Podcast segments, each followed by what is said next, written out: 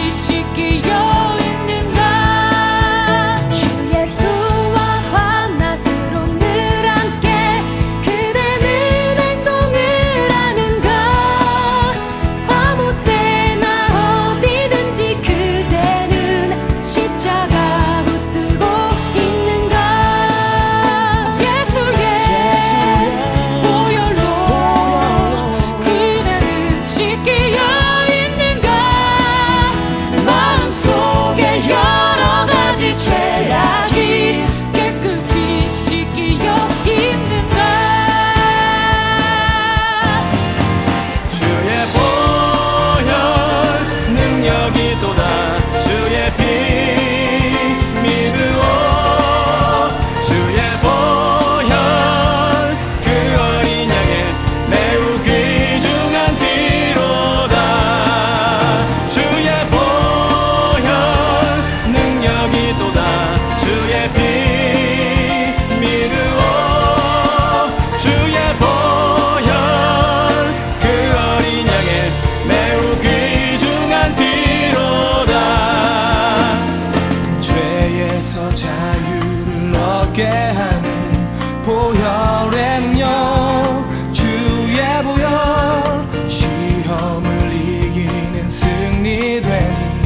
참 놀라운 능력이로다.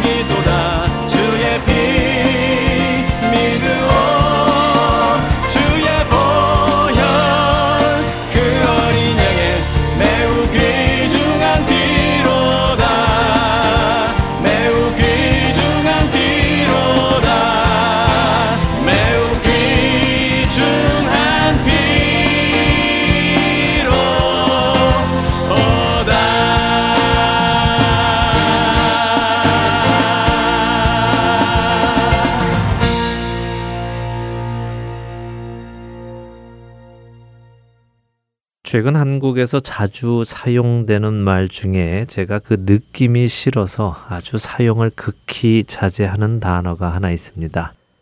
지금도 방송으로 그 단어를 제가 입에 담으려고 하니 참 거북살스럽고 부담스러운데요. 바로 갑질이라는 단어입니다. 왠지 저는 이 단어를 읽거나 또 듣게 되면요, 이 단어가 주는 어감 때문인지 굉장히 쌍소리처럼 들립니다. 갑질이라는 말 아마도 여러분 대부분 무슨 뜻인지 아실 텐데요. 혹시 또 한국을 떠나오신 지가 오래되셔서 잘 모르시는 분들이 계실 것 같아서 설명을 해드리자면 이런 의미입니다. 한국에서 주로 법을 다룰 때요, 불특정한 주체를 순서대로 나열할 경우에 갑을 병정 이런 식으로 십간을 순서대로 사용을 합니다. 예를 들면 이 계약은 갑이 을에게 매달 얼마를 준다, 뭐 이런 식으로 계약서를 사용하는 것이죠. 그런데 이렇게 불특정한 주체를 순서대로 나열할 때 사용하던 용어가요, 언젠가부터 권력에 의한 상하 관계를 표현할 때 사용하게 되었답니다. 왜냐하면 대부분의 계약서에는 갑은 돈을 주고 일을 시키는 사람이고요, 을은 돈을 받고 일을 해주는 사람으로 지칭이 되기 때문이라고 하는데요. 그래서 상대적으로 지위가 높은 사람을 갑, 상대적으로 지위가 낮은 사람을 을이라고 표현을 하고, 결국 두 사람 중 지위가 높은 사람이 갑, 지위가 낮은 사람이 을이 되는 것이죠. 문제는 한국의 갑을 관계 문화가 위아래를 구분지으면서 나보다 조금이라도 못한 사람 혹은 아랫사람이라고 생각이 된다면 그를 을로 놓고 자신을 갑으로 생각하며 무례하게 행동하거나 상식 이하의 일들을 요구하고 하는 일들이 일어나고 있다는 것입니다. 그래서 바로 이러한 행동을 갑질이라고 부른다는 것인데요. 그래서 저는 이 갑질이라는 단어도 싫고 그 행동도 참 싫습니다. 하지만 이 싫어하는 단어를 이야기할 수밖에 없는 이유가 있습니다. 왜냐하면 요즘 한국에 바로 이러한 갑의 몰상식한 행동들이 지나치게 많이 일어나고 있고, 그런 행동들이 계속적으로 매스컴을 통해 전달이 되고 있기 때문입니다.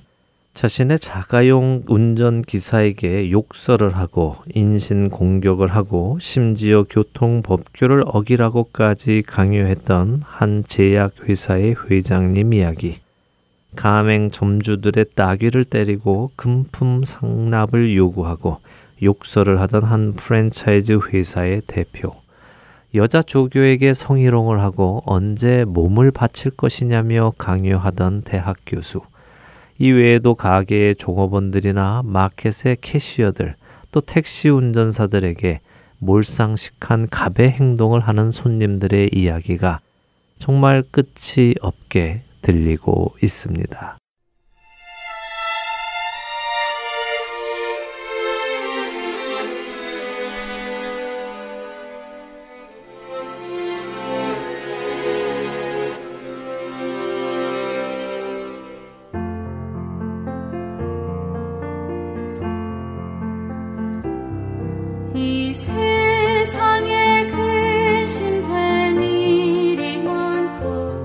참 평안을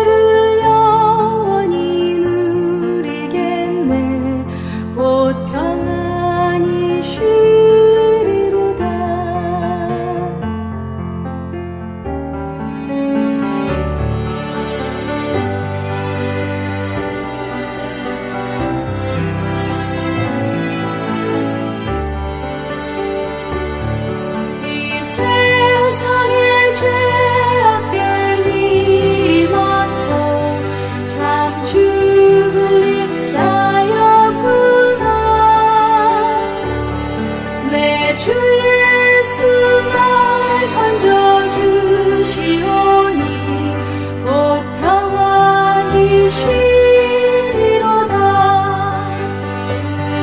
주 예수의 구원의 은혜로다. 참 기쁘고 즐겁구나.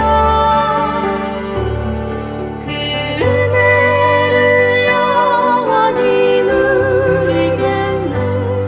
곧 평안히 쉬리로다. 그 은혜를 영원히 누리겠네. 곧 평안히 쉬리로다.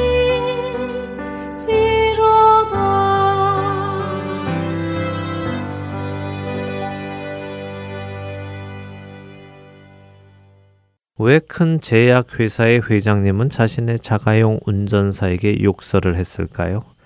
왜 프랜차이즈 회사의 대표는 직원들의 따귀를 때리며 너는 진돗개냐 똥개냐라고 물어봤을까요? 왜 대학 교수는 자신의 여자 조교에게 몸을 바치라고 강요를 했을까요? 왜 이들은 이렇게 몰상식한 갑의 행동을 했을까요?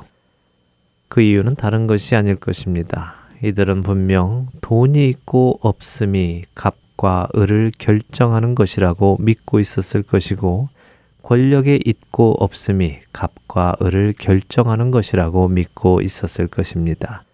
바로 그 이유로 내가 너보다 더 힘이 있으니까, 내가 너보다 더 권력이 있으니까, 내가 너보다 더 돈이 많으니까 너를 내 마음대로 해도 돼 라고 하지 않았겠습니까? 이렇게 몰상식한 갑의 행동을 한 사람들이 자신들보다 더 갑의 위치에 있는 사람들을 만났을 때도 이렇게 행동을 했을까요? 자신들보다 더 힘이 있고 돈이 있고 권력이 있는 사람들에게도 욕설을 하고 따귀를 때리고 몸을 바치라고 과연 말할 수 있었겠습니까? 그렇지 못했을 것입니다. 그러니 이것이 얼마나 유치한 일입니까? 내가 무엇을 가졌기에 그것을 가지지 못한 너보다 더 나은 사람이라고 생각한다는 것 말입니다. 더 나아가 그렇기에 너를 무시해도 되고 너를 아무렇게나 대해도 된다고 생각한다는 것이 얼마나 유치한 생각입니까? 이것은 그들의 가치의 기준이 재력과 권력에 더 있고 덜 있음에 있다는 것이 아니겠습니까?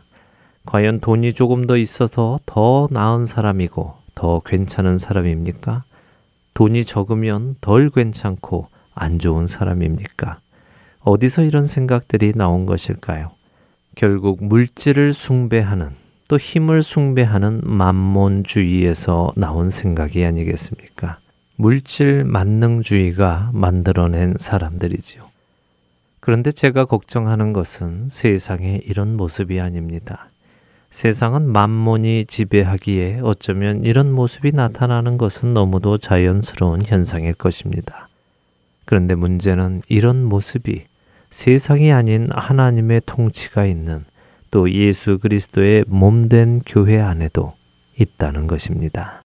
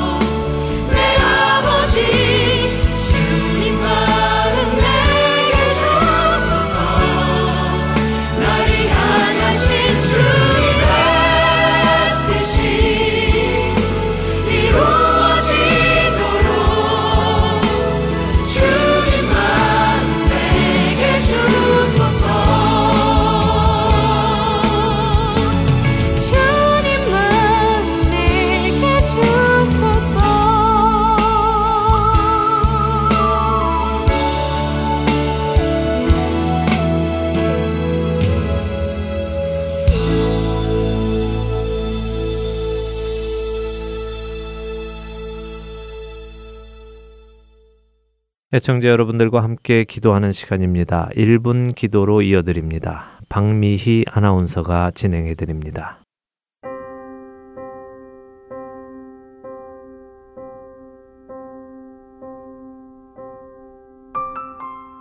Heart and Soul 복음방송 1분 기도 시간입니다.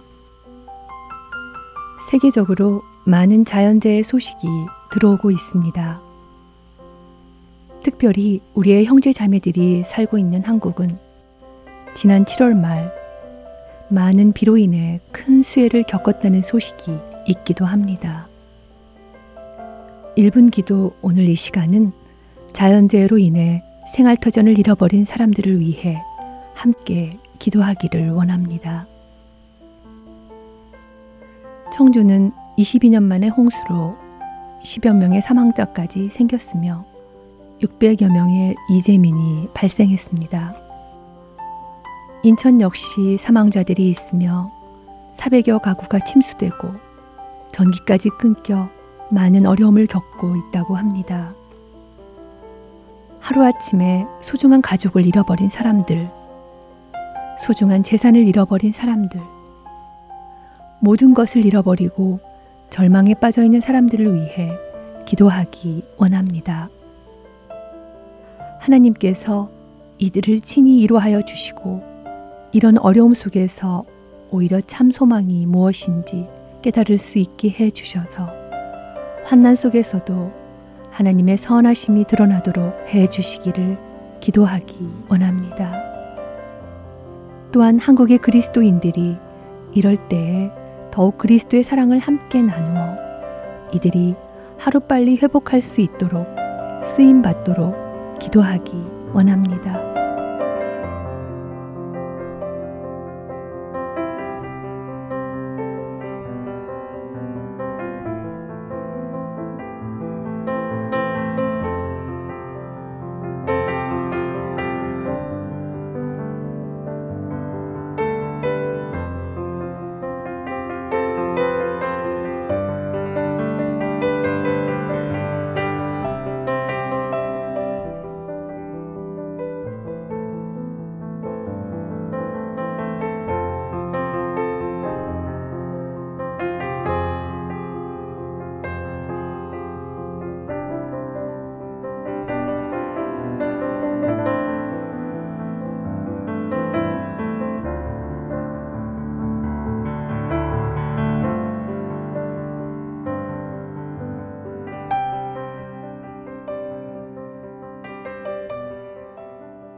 하나님 아버지, 한국의 수해로 인해 슬픔을 겪고 있는 하나님의 자녀들이 있습니다. 주님, 그들을 향한 긍휼함을 보여주셔서 그들로 주 안에서 회복되게 하시고 위로받게 하셔서 오직 그리스도께서만이 참 소망 되시는 것을 어려움 속에서도 깨닫게 하여 주시옵소서. 상하고 아픈 그들의 마음을 어루만져 주시고 특별히 가족을 잃은 자들에게 하나님의 위로가 있게 하여 주시옵소서. 그리스도인들이 그리스도의 사랑으로 나아가 그들을 돕는 일이 곳곳에서 있게 하여 주옵소서. 주 안에서 한 형제 자매된 우리의 간구를 속히 응답하여 주시기를 바라며 우리의 구주 되시는 예수 그리스도의 이름으로 기도드렸습니다. 아멘.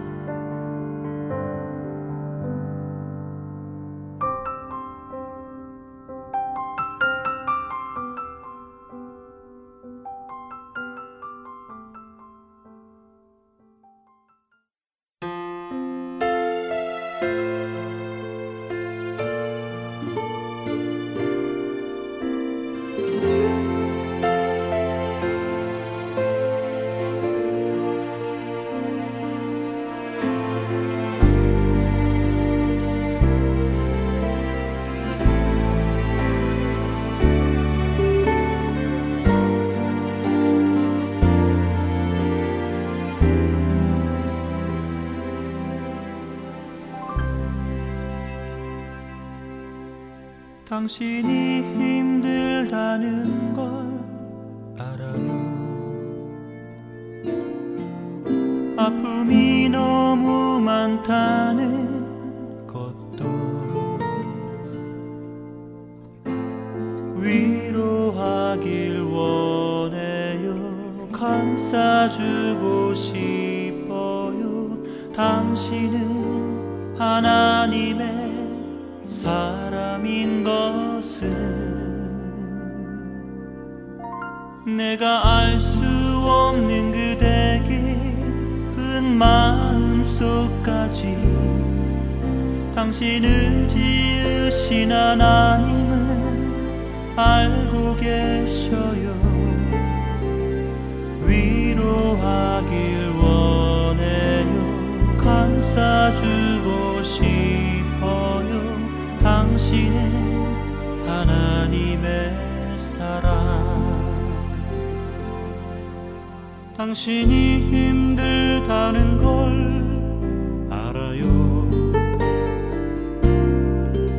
아픔이 너무 많다는 것도 위로하길 원해요. 감싸주고 싶어요. 당신은 하나님의 사람인 것을 내가 알 수 없는 그대 깊은 마음속까지 당신을 지으신 하나님은 알고 계셔요. 위로하길 원해요. 감싸주고 싶어요. 당신은 하나님의 사랑.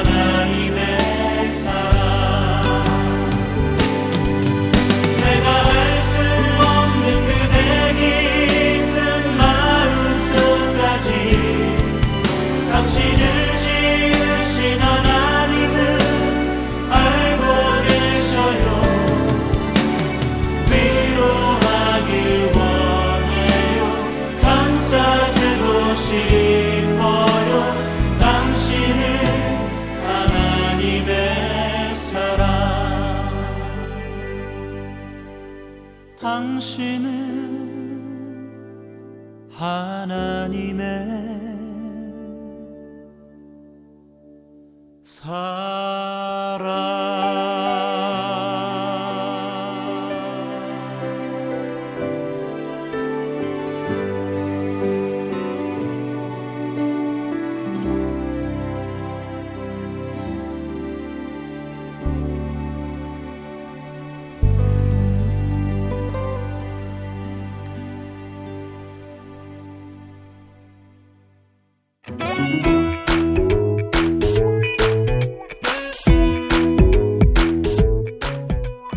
안녕하세요. 애리조나에 살고 있는 봉사자 최승준이라고 합니다. 3개월 혹은 6개월마다 새로운 방송들이 여러분을 찾아가는데요. 지난 방송을 다시 듣고 싶어 하시는 분들이 많이 계시더라고요. 그런 분들을 위해 제가 그 방법을 말씀해 드리겠습니다. 홈페이지 www.heartandsoul.org로 접속하셔서 특별 방송을 클릭하시면 됩니다. 또한 CD로 듣고 싶으신 분들은 사무실로 전화해주시면 원하시는 방송을 CD에 담아 보내드리도록 하겠습니다. 전화하실 사무실 전화번호는 602-866-8999입니다.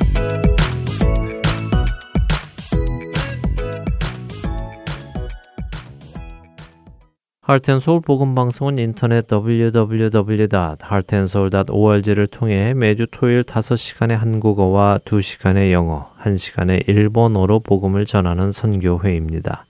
이 방송은 스마트폰 앱이나 팟캐스트를 통해 여러분의 스마트폰에서 들으실 수 있으며 매주 댁에서 CD나 mp3 CD로 받아서 들으실 수도 있습니다. 자세한 문의는 방송사 사무실 전화번호 602-866 8999로 해주시면 안내해드리겠습니다.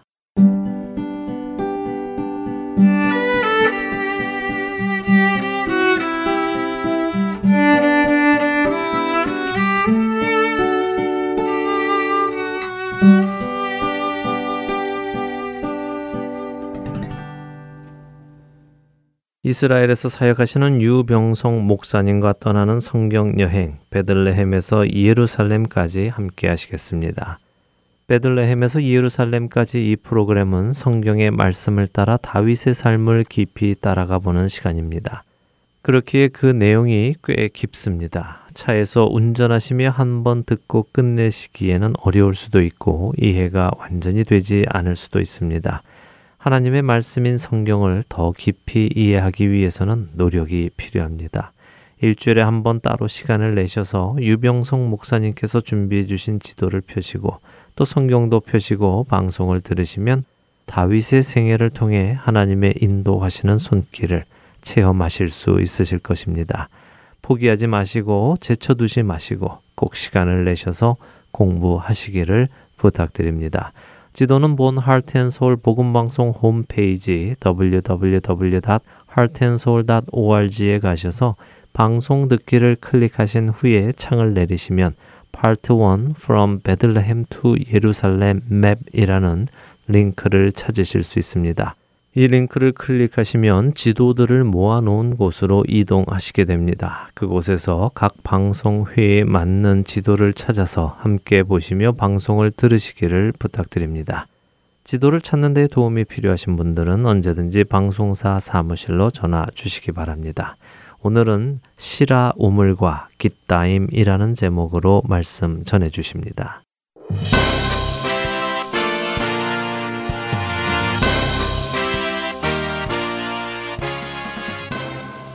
청취자 여러분 안녕하십니까? 베들레헴에서 예루살렘까지 진행의 유병성 목사입니다. 다윗은 탄생기사가 없습니다. 성경에 등장하는 동시에 사무엘 선지자에게 기름 부음 받았습니다. 이후 골리앗을 물리치는 특별함을 보였지만 이것이 오히려 사울의 시기를 불러일으킵니다. 그로 인해 죽을 고비를 여러 번 넘기고 결국은 방랑 생활을 하게 되죠. 다윗과 비슷한 처지에 있는 환난당한 사람, 빚이 있는 사람, 마음이 원통한 사람들이 모여서 아둘람에서 공동체를 시작하게 됩니다. 이 공동체를 이끌고 헤브론 남부 광야지대를 떠돌다가 가두왕 아기스의 보호 아래 시글락에서 머물게 되죠. 아말렉의 공격으로 시글락이 불타버리게 되고 다윗이 아말렉을 추격해 무찌르는 사이 사울은 블레셋과의 전쟁에서 전사하게 됩니다. 이후 여호와의 응답에 따라 헤브론으로 이주를 하고 유다 사람들이 나와서 그에게 기름을 붓고 왕으로 세웁니다. 비슷한 시기에 아브넬은 이스보셋을 데리고 마하나임에서 사울 왕국의 뒤를 잇습니다.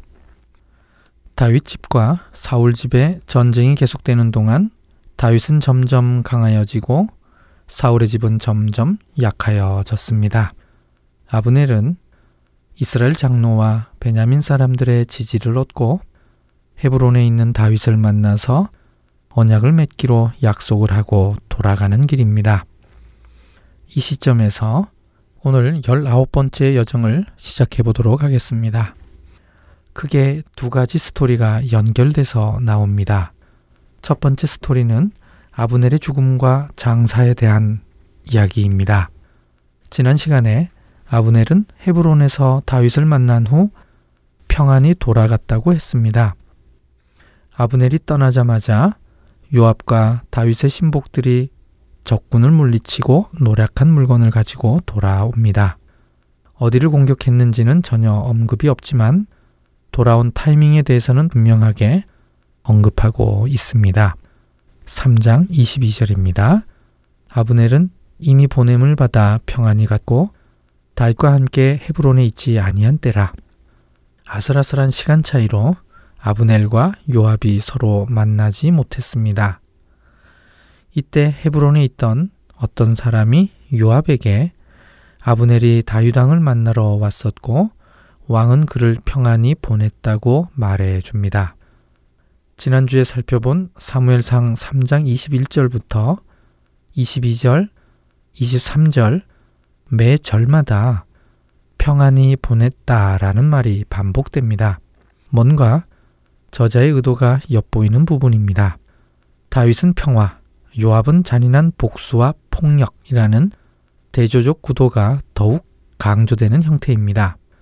몇몇 학자들은 다윗이 요압을 의도적으로 원정 보냈을 수도 있다고 생각합니다. 이미 아브넬과는 전령을 통해 소식을 전하고 있는 중이었으니 아브넬이 헤브론에 올 때쯤 요압을 원정 보내서 두 사람 사이에 불필요한 충돌을 피하게 하려 했다는 것입니다. 결국 요압은 아브넬이 다녀간 사실을 알게 되었고 다윗에게 항의합니다. 요압은 아브넬이 염탐하러 왔다는 말로 그에 대한 적대심을 드러냅니다. 그리고 다윗을 만나고 나오자마자 전령을 보내 아브넬을 시라 우물가에서 데리고 옵니다. 3장 26절 이에 요압이 다윗에게서 나와 전령들을 보내 아브넬을 쫓아가게 하였더니 시라 우물가에서 그를 데리고 돌아왔으나 다윗은 알지 못하였더라. 시라 우물은 당시에는 비교적 잘 알려진 장소인 듯합니다. 히브리어로 보르하시라입니다. 시라 물 저장소라는 뜻입니다. 우물과 물 저장소는 사실 좀 다릅니다. 우물은 물이 나올 만큼 깊이 판 것이고 물 저장소는 빗물 혹은 다른 어떤 물들을 모으기 위해서 파놓은 웅덩이 같은 것입니다. 요세푸스는 이 장면에 나오는 시라 우물을 유대고대사 7권 34절에서 헤브론 북쪽 20스타디온 떨어진 벳세라라고 설명했습니다. 하지만 아직 이 장소가 어디인지 확인되지는 않았습니다. 오늘날 학자들은 시랏 알발라를 시라 우물의 후보지로 봅니다. 이곳은 헤브론으로부터 북쪽으로 약 2.5km 정도 떨어져 있는데 이곳에는 고대의 물 저장소가 많이 남아 있습니다. 시라 우물이 오늘날 어디인지 정확하게 알 수는 없지만 분명한 것은 요압이 아브넬을 다시 불러온 곳이므로 헤브론에서 그리 멀지 않은 곳이었을 것입니다. 아브넬이 다시 돌아온 것을 다윗은 몰랐다고 또 한 번 분명하게 밝혀둡니다. 요압은 헤브론으로 다시 돌아온 아브넬에게 할 말이 있는 듯 조용히 그를 데리고 성문 안으로 들어갑니다. 당시 철기시대의 성문의 모양은 케이스메이트 게이트가 보편적이었습니다. 성문 양쪽으로 격실이 마주보도록 만들어져 있어서 케이스메이트 게이트라고 합니다. 이 격실 중 한 곳에 들어가면 주위의 눈을 쉽게 피할 수 있기 때문입니다. 이곳에서 요압은 아브넬에게 자기 동생 아사엘을 죽인 것에 대해 복수를 합니다. 17번째 여정에서 헬과 다수림의 슬픈 싸움에 대해서 자세히 알아봤었습니다. 이때 아사엘이 끝까지 아브넬을 쫓아가다가 아브넬의 창 뒤 끝에 배가 찔려서 그 자리에서 죽었습니다. 그때 죽은 이유가 배가 찔린 것이었습니다. 배에 해당하는 히브리어 호메시가 사용된 두 번째 경우가 바로 오늘 이곳입니다. 요압은 자신의 동생이 죽었던 그대로를 아브넬에게 행한 것이죠. 아브넬은 치명상을 입고 그 자리에서 죽었습니다. 이 소식을 들은 다윗 자신은 아브넬의 피에 대해서는 무죄함을 다시 한번 천명합니다. 그리고 그 죄값이 요압과 그의 아버지의 온 집으로 돌아갈 것이라고 저주합니다. 이 저주의 내용 중 한국말로는 도무지 무슨 병인지 모르는 게 있습니다. 백탁병자는 히브리어로 자브입니다. 성경의 다른 곳에서는 이 단어를 유출병이라고 번역했습니다. 그리고 특이한 게 지팡이를 의지하는 자입니다. 이 부분에 해당하는 히브리어는 마흐직 바펠렉입니다. 직역하면 실패에 붙들린 자입니다. 실을 감아놓는 작은 막대기를 말하는 실패입니다. 우리가 생각하는 지팡이는 분명히 아니죠. 이 저주의 의미는 직업을 못 구해서 여자들이 하는 실 만들고 옷감 만드는 일에 매달려 비루하게 살아가라는 뜻입니다. 사실 다윗이 요압에게 행한 처벌은 이게 다입니다. 분명 무고한 피를 흘렸으면 응당 처벌을 해야 하는 데에도 처벌하지 않았습니다. 이렇게 말로 저주하는 게 요압에 대한 처벌의 전부였습니다. 좀 이상하죠? 다윗이 왜 요압을 처벌하지 못했는지 그 이유를 한번 짚어보겠습니다.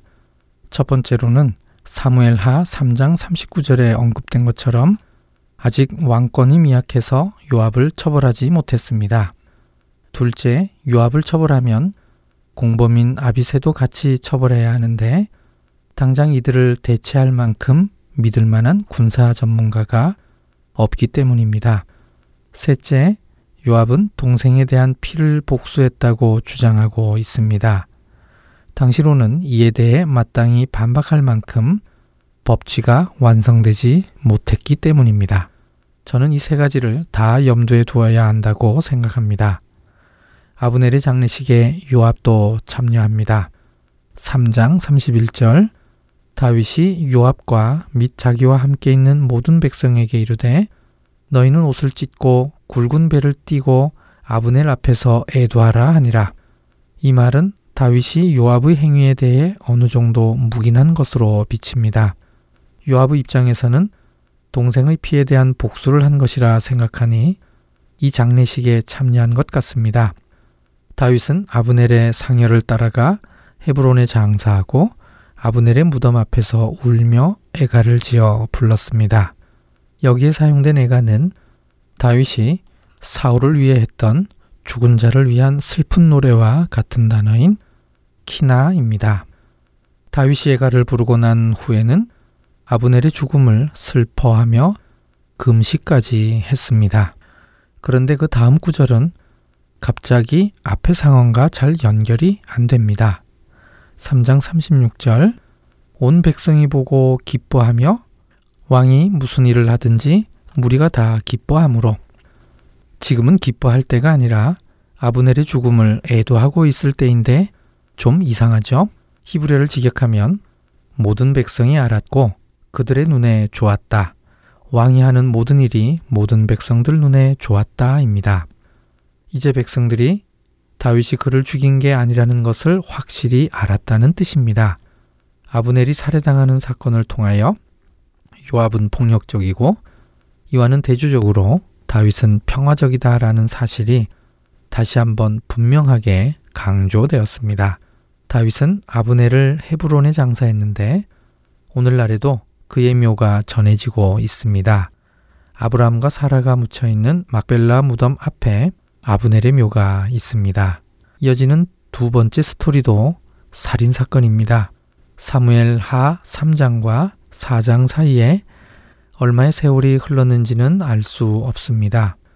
연달아 일어난 사건일 수도 있지만 실제로는 어느 정도 기간이 흘렀을 수 있음을 열어두어야 합니다. 이스보셋에게는 아브넬이 꼭 필요한 존재였습니다. 비록 두 사람 사이에 갈등이 있긴 했지만 군사적 문제를 해결하기 위해서는 절대적으로 필요한 사람이었죠. 이 아브넬이 죽었으니 이스보셋에게는 하늘이 무너지는 것과 같은 느낌이었을 것입니다. 이 상황에서 두 명의 군 지휘관을 소개합니다. 사무엘하 4장 2절 사울의 아들 이스보셋에게 군 지휘관 두 사람이 있으니 한 사람의 이름은 바하나요 한 사람의 이름은 레갑이라. 베냐민 족속 부에롯 사람 림몬의 아들들이더라. 부에롯도 베냐민 지파에 속하였더라. 이 두 사람은 그냥 일반 지휘관이라기보다는 사레이그두딤이라고 되어 있으니 특별부대 부대장으로 보는 것이 더 나을 듯합니다. 그두딤은 독립행동이 가능한 단독 부대를 일컫는 말입니다. 바하나와 레갑은 둘 다 부에롯 족속이라고 했습니다. 그리고 이들도 베냐민 지파라고 소속을 꼭 집어서 밝혔는데요. 왜냐하면 이들의 기원은 원래 이스라엘 백성이 아니라 처음에는 가나안 사람이었다가 베냐민에게 흡수된 사람들이기 때문입니다. 여호수아 9장 17절 이스라엘 자손이 행군하여 셋째 날에 그들의 여러 성읍들에 이르렀으니 그들의 성읍들은 기브온과 그비라와 부에롯과 기랏 여아림이라. 이 구절은 기브온 거민들이 이스라엘 백성들에게 멀리서 온 것처럼 속여서 화친 조약을 맺은 후에 이들이 멀리서 온 게 아님을 알게 하는 장면입니다. 부에롯은 당시 기브온 사람들과 같이 길갈에 있는 여호수아에게 와서 화친 조약을 맺은 족속 중에 하나입니다. 그런데 그 다음 구절이 그들에게 뭔가 특별한 사연이 있음을 시사해주고 있습니다. 4장 3절 일찍이 부에롯 사람들이 기타임으로 도망하여 오늘까지 거기에 우거함이더라. 왜 부에롯 사람들이 기타임으로 도망했는지 이유는 알 수 없지만 그들이 기타임으로 도망해서 본문의 사건이 있는 그 당시까지 살고 있었습니다. 이 수수께끼를 해결하기 위해서 참고하는 구절이 사무엘하 21장 1절에서 9절까지입니다. 3년 동안 큰 기근이 있어 다윗이 하나님께 묻습니다. 하나님께서 응답하시기를 사울이 기브온 사람들의 피를 흘렸기 때문이라고 답을 주시는데요. 기브온은 여호수아와 조약을 체결해서 멸하지 않기로 했던 족속인데 이들의 피를 흘리게 했으니 조약 위반이 되는 것입니다. 하지만 사울이 기브온 사람들을 죽인 사건에 대한 기록이 어디에도 없습니다. 유일하게 이 사건에 대한 실마리를 찾아볼 수 있는 곳이 오늘 본문입니다.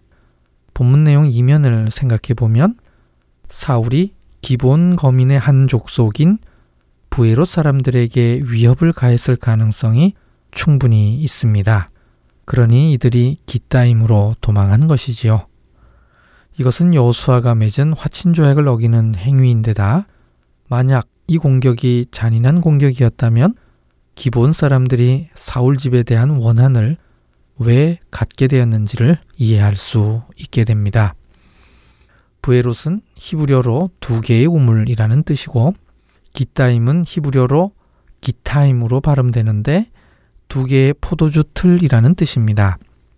고대에는 이 두 이름은 흔히 지명으로 사용되었기에 어딘지 정확하게 알 수 있는 지명은 아닙니다.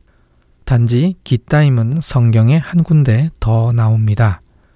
느헤미야 11장 33절 하솔과 라마와 기타임과 베냐민 지파의 성읍 명단에 언급되었는데 라마와 연이어서 나옵니다. 이것으로 추정해 볼 때 라마와는 멀지 않은 가까운 곳에 있었던 것이 분명합니다. 어떤 학자는 기타임과 역대상 6장 69절에 나오는 가드림몬과 동일한 장소로 보기도 합니다. 왜냐하면 바하나와 레갑은 림몬의 아들이기 때문에 가드림몬과 기타임이 같은 장소일 수 있다고 생각한 것이지요. 하지만 가드림몬은 에브라임 지파의 땅이기 때문에 이 두 장소는 같은 장소로 보기는 어렵습니다. 반드시 기타임은 베냐민 지파의 땅에 있어야 하기 때문이죠. 사무엘하 4장이 시작되면서 두 명의 군 지휘관의 출신지를 열심히 설명하는 데에는 그럴만한 이유가 있습니다. 사울왕은 베냐민 사람이기 때문입니다. 마찬가지로 이스보셋도 베냐민 사람입니다. 그런데 결국은 베냐민 사람에게 살해당했음을 보여주기 위함이죠. 곧 뭔가 큰일을 저지를 것 같은 두 사람을 소개한 후에 잠깐 주제를 바꿔서 사울 집에서 이스보셋 다음으로 왕위를 물려받을 수 있는 사람이 생존에 있긴 있는데 그 사람 형편이 어떤지 설명해 주는 구절이 나옵니다. 이스보셋은 자녀가 없었습니다. 그런데 살아남은 왕자가 한 명 있었습니다. 요나단의 아들입니다. 만약 이스보셋이 죽게 되면 그 다음 왕위를 요나단의 아들이 물려받는 것은 당연한 것입니다. 사무엘하 4장 4절 사울의 아들 요나단에게 다리 저는 아들 하나가 있었으니 이름은 무비보셋이라. 전에 사울과 요나단이 죽은 소식이 이스라엘에서 올 때에 그의 나이가 5살이었는데 그 유모가 안고 도망할 때 급히 도망하다가 아이가 떨어져 절개되었더라. 유일한 왕위 계승 가능성 있는 왕자가 다리를 전다는 사실을 밝혀주고 있습니다. 다리를 절기 때문에 그는 왕이 될 수 없고 또 군대 지휘관도 될 수 없는 상태라는 것이죠. 조금 전에 사무엘하 4장이 시작되었고 사울 집에 군사력을 지탱해 주던 사람이 죽었습니다. 이스보셋 다음에 왕위를 이어받을 왕자는 있지만 없는 것이나 마찬가지입니다. 사울 집의 운명은 꺼지기 직전의 등불임을 다양한 각도에서 설명해 주고 있는 것이죠. 지난 시간에는 다윗의 6 아들 명단이 갑자기 소개되었었습니다. 이 명단은 다윗 집안이 점점 강하여지고 있음을 보여주는 것이라고 설명드렸는데요. 오늘 사울 집안의 유일한 왕자에 대해서도 갑자기 소개되어집니다. 하지만 이 명단은 사울 집안이 점점 약해져서 꺼지기 일보 직전임을 보여주고 있는 것이죠. 이제 레갑과 바하나가 움직이기 시작합니다. 4장 5절 부에롯 사람 림몬의 아들 레갑과 바하나가 길을 떠나 볕이 쬐일 때 즈음에 이스보셋의 집에 이르니 어디서부터 길을 떠났을까요? 단정 지을 수는 없지만 아마도 기타임에서부터 출발했을 수도 있습니다. 그러면 아브넬이 기브온 못과 전투 후 돌아가는 것과 비슷한 시간이 걸릴 것입니다. 밤새도록 걸어간 후 오전 시간까지 걸어서 마하나임에 도착할 수 있었을 것입니다. 이게 유일한 해석은 아니지만 충분히 이렇게 추정해 볼 수 있습니다. 간단하게 요약하면 낮잠을 자고 있는 이스보셋의 배를 찔러서 죽인 것이죠. 배, 즉 호메시를 찔러서 그 자리에서 죽게 한 3번째 사건입니다. 이들은 이스보셋의 머리를 잘라 밤새도록 아라바 길로 가 헤브론에 이릅니다. 마하나임에서 헤브론까지는 약 115km 정도 거리입니다. 거의 꼬박 이틀 걸리는 길이죠. 다윗을 만나기 위해 먼 길을 왔습니다. 하지만 이들을 기다리는 것은 상급이 아니라 살인에 대한 핏값이었습니다. 사울을 죽였다고 하는 아말렉 청년에게도 그랬듯이 이스보셋을 죽인 바아사와 레갑에게 그 자리에서 사형이 선고됩니다. 뿐만 아니라 이들의 손과 발을 잘라 매달았습니다. 시체를 함께 매달았는지는 본문에서는 분명하지 않지만 성경의 다른 예를 통해서 시체와 잘린 손과 발을 함께 매달았을 것으로 보입니다. 매단 장소는 헤브론 못가라고 나옵니다. 현재 헤브론에는 비르켓 엘 가사스인과 비르켓 에스 술탄의 2개의 큰 물 저장소가 있는데요. 이 중 비르켓 에스 술탄이 더 커서 성경에서 말하는 헤브론 못으로 추정하고 있습니다. 그들이 가지고 온 이스보셋의 머리는 아브넬의 무덤에 매장해 주었습니다. 오늘 여정에서는 2개의 비극적 사건을 다루었습니다. 요압이 아브넬을 살해했고 베냐민 지파의 일족인 바하나와 레갑이 이스보셋을 살해했습니다. 2건의 살인사건은 결국 사울 집에 몰락을 가져왔습니다.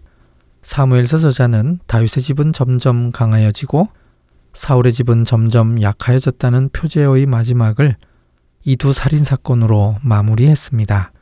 다윗이 이 2 살인사건의 전혀 연관되어 있지 않았음을 거듭 확인시키는 이유는 다윗이 평화적으로 왕위를 계승받았음을 강조하기 위함이죠.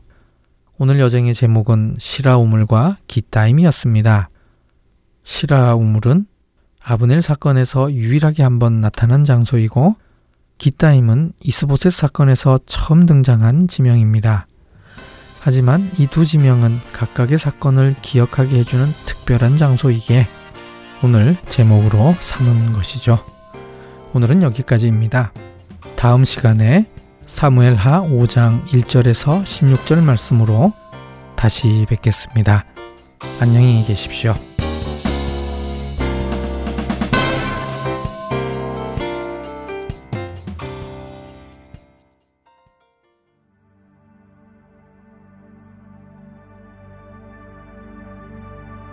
예수님은 누구신가?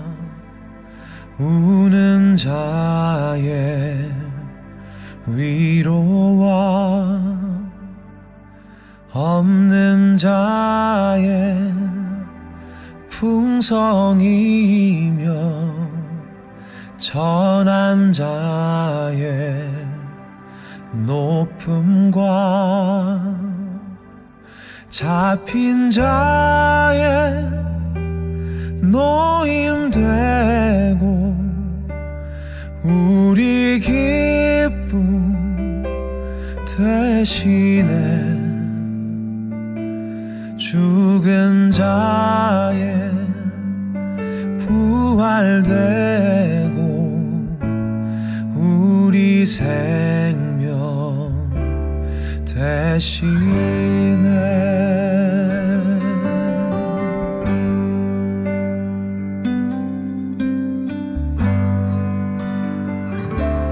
예수님은 누구신가? 약한 자의 강함과 눈먼 자의 빛이시며 병든 자의 고침과 만국인의 구주시며 모든 왕의 왕이요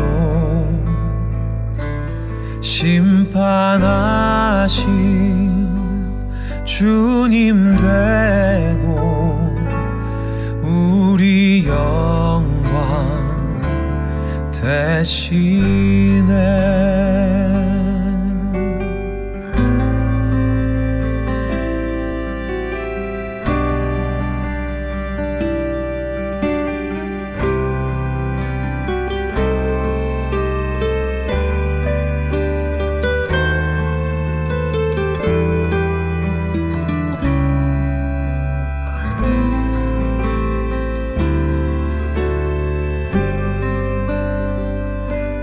잡힌 자의 노임되고 우리 기쁨 대신에 죽은 자의 부활되고 우리 생명 대신에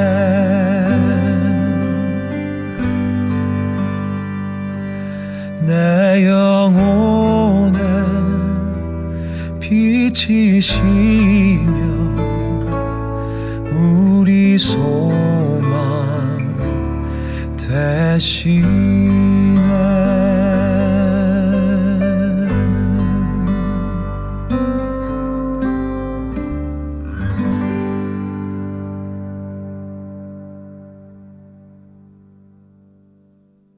내 형제들아, 영광의 주 곧 우리 주 예수 그리스도에 대한 믿음을 너희가 가졌으니 사람을 차별하여 대하지 말라. 만일 너희 회당에 금 가락지를 끼고 아름다운 옷을 입은 사람이 들어오고 또 남루한 옷을 입은 가난한 사람이 들어올 때에 너희가 아름다운 옷을 입은 자를 눈여겨보고 말하되 여기 좋은 자리에 앉으소서 하고 또 가난한 자에게 말하되 너는 거기 서 있든지 내 발등상 아래에 앉으라 하면 너희끼리 서로 차별하며 악한 생각으로 판단하는 자가 되는 것이 아니냐. 야고보서 2장 1절에서 4절의 말씀입니다.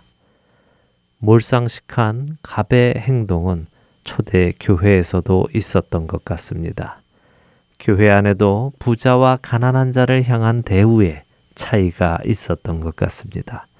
금 가락지를 끼고 아름다운 옷을 입고 들어오는 사람들에게 좋은 자리를 안내하여 앉히며 남루한 옷을 입은 가난한 사람이 들어올 때는 그 자리에 서서 예배를 드리던 앉고 싶으면 내 발 앞에 앉아라 한다는 것이 바로 요즘 신문에 나오는 몰상식한 갑의 행동이 아니겠습니까?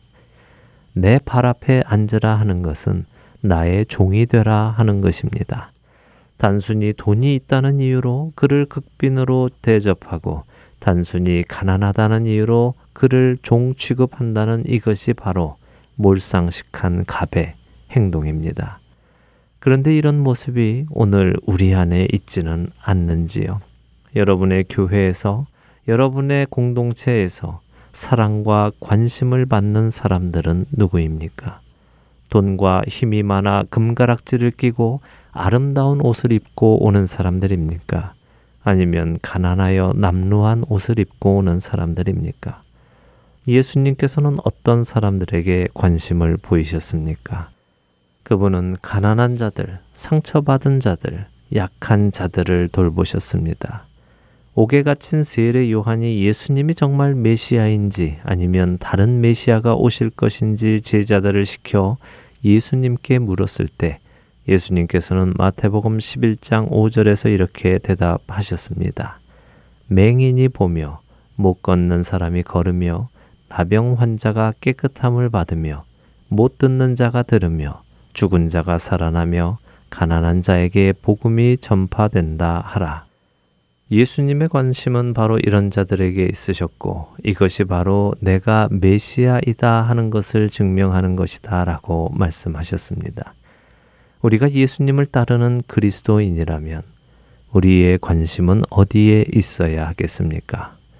예수님께서 관심을 가지신 곳이 아니어야 하겠습니까? 돈에 있고 없음과 힘에 있고 없음으로 사람의 높고 낮음을 판단하는 사람은 세상에 속한 사람입니다. 그 사람은 세상의 가치로 판단을 하기 때문입니다. 우리 그리스도인들은 그런 몰상식한 갑의 행동을 하는 사람들이 되어서는 안 될 것입니다. 우리가 모인 교회는 세상과 같지 않기 때문입니다. 여러분의 교회는 어떻습니까? 여러분의 공동체는 어떻습니까? 그리고 여러분 개인의 마음은 어떻습니까? 확인해 보시기 바랍니다. 내 사랑하는 형제들아 들을지어다. 하나님이 세상에서 가난한 자를 택하사 믿음에 부유하게 하시고 또 자기를 사랑하는 자들에게 약속하신 나라를 상속으로 받게 하지 아니하셨느냐. 너희는 도리어 가난한 자를 업신 여겼도다. 부자는 너희를 억압하며 법정으로 끌고 가지 아니하느냐. 그들은 너희에게 대하여 일컫는 바 그 아름다운 이름을 비방하지 아니하느냐.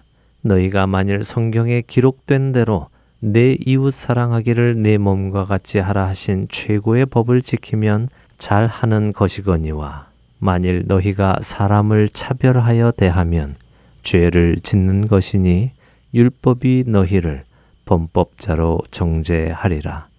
야고보서 2장 5절에서 9절의 말씀입니다. 세상처럼 유치한 기준으로 사람을 판단하는 갑이 되지 마시고 영혼을 사랑하여 내 목숨까지 내어줄 수 있는 참된 크리스천이 되시는 저와 애청자 여러분이 되시기를 간절히 소망하며 오늘 주안의 하나 일부 여기에서 마치도록 하겠습니다. 함께해 주신 여러분들께 감사드리고요. 저는 다음 주 이 시간 다시 찾아뵙겠습니다. 지금까지 구성과 진행의 강순규였습니다. 애청자 여러분 안녕히 계십시오.